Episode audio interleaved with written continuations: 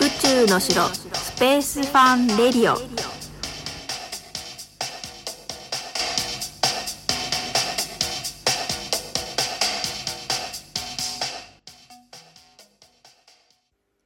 はい始まりました。宇宙の城スペースファンレディオです。スペースエデュケーターの小笠原直子です。今回は宇宙一色でお話をさせていただきます。我が家は夏休みや冬休みの午前中に子ども科学電話相談という昔からねおなじみのラジオを毎日聞いてるんですけど番組初の試みで宇宙天文特集っていうのをやったことがあって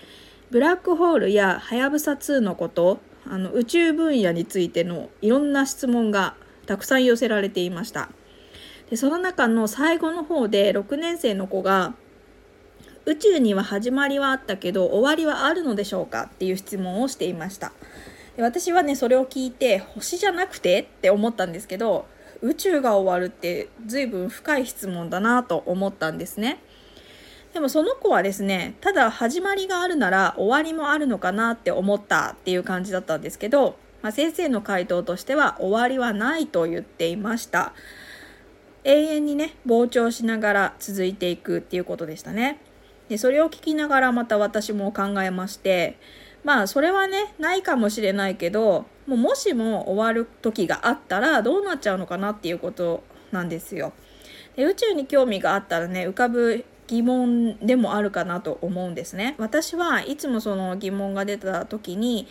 ネバーエンディングストーリーっていうね映画を思い浮かべます。まあ、あらすじをねざっとお話しますと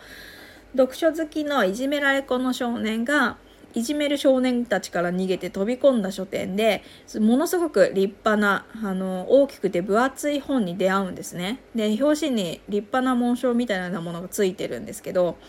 でそれをこっそり読み進めていってると知らない間に自分が冒険していたっていうお話なんですね。もうネタバレなんですけど。でもねその途中のね冒険すごく面白くてあの古い映画なんですけど手法はねあのまあ今見たらいろいろあれですけど でもねとっても面白くっていい映画なのでまだご覧になっていない方はねご覧になってください。それでそのまあ何かと戦っていくんですね。その何かっていうのは無って言ってその何もないの無なんですね。でその戦いで無がどんどん世界を破壊していっちゃうんですね。で最後に一粒の光が残ってそれがまた空想によって新しい世界を作り上げていくっていうお話なんですよ、まあ、2時間ぐらいの映画をねざっと説明するとこんな感じなんですけどで宇宙がもし終わる日が来たら何もなく真っ暗になって、ね、あのその映画と同じようになんですがもし自分がねそれを見ていたとしても存在していることがわからないほど真っ暗であると。でしばらくするとまたその宇宙自体がまた新しい宇宙を作り出すんじゃないかなと考えます。はい。私のねあの考えですよ。で宇宙自体がまた宇宙を作るっていうのもまたちょっと違う言い方なんじゃないかなと思うんですけどその宇宙が生まれるって時間と空間ができるってことなんですよね。でビッグバンの前に時間と空間ができたっていう瞬間があってもう本当に1秒にも満たない時間なんですけどでそこから物が生まれたっていう瞬間がビッグバンなんですよね。そう。すごいですよね。何もないところから、まあ、時間と空間はあったにせよその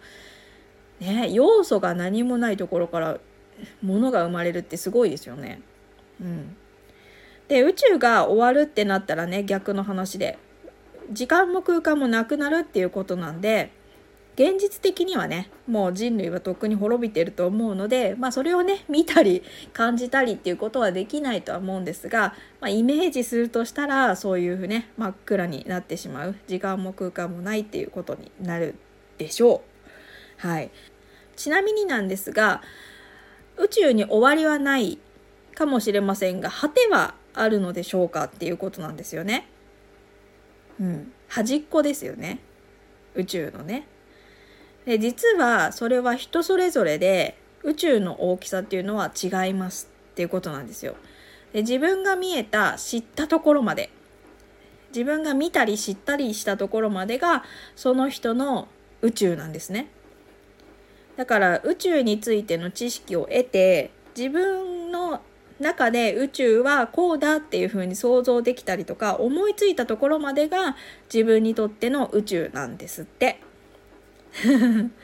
だから宇宙をより深く知っていくっていうことは自分の知識の限界をどんどん広げて大きくしていけるっていうことなんですよね。これはだいぶ前のテレビ番組で芸能人宇宙部ってあったんですよ。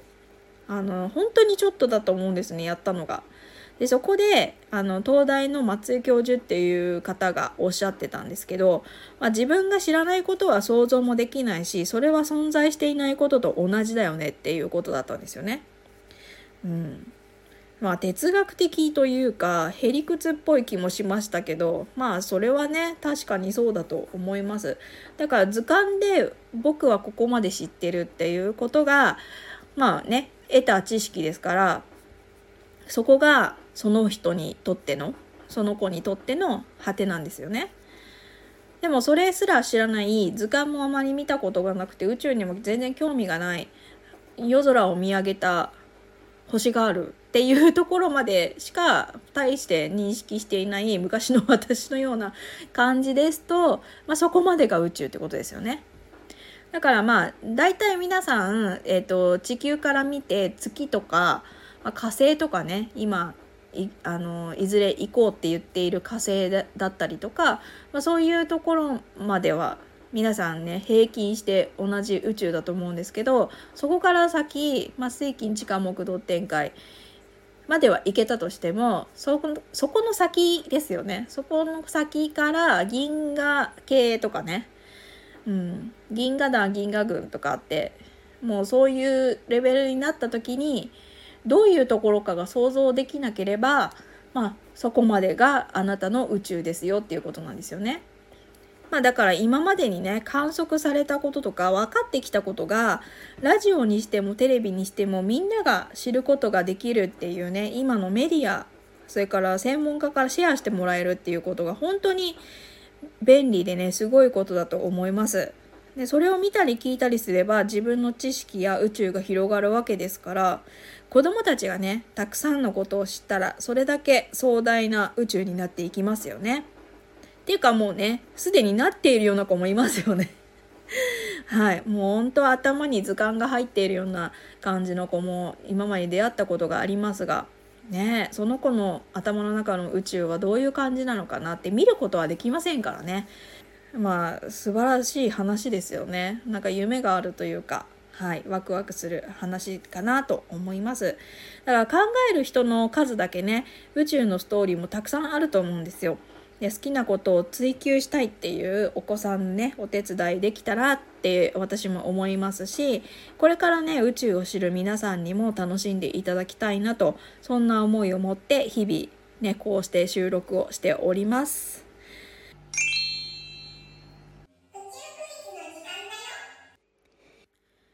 やってまいりました宇宙クイズです。9インチスペースシップというゴリゴリの宇宙ソングを去年の12月にリリースしたアーティストはどなたでしょうか？ものすごいワクワクする宇宙のですね、ロケットとか星座の名前がたくさん出てくる歌なんですが、お聞きになったことはありますでしょうか、えー、ヒントはですね、宮崎県生まれ、横浜育ちの足のサイズが9インチの男性アーティストです。で、そういうヒントでわかりますかね。まあ、靴のサイズが27センチくらいの男性っていうことなんですけど、もっとわかりづらい わかるかな？はい、答えは、畑元博さんです。えー、この歌はですね、本当に宇宙好きならワクワクします。リリースされた時にですね、私の毎日の日課である JWAVE さんで毎日毎日1日3回ぐらい流れておりましてそれはそれはもう大好きな歌になりましたもう聞くとですねゾワってするんですねワクワクっていうかゾワっていうか はいまだね、ご存知ない方はぜひ聞いてみてください。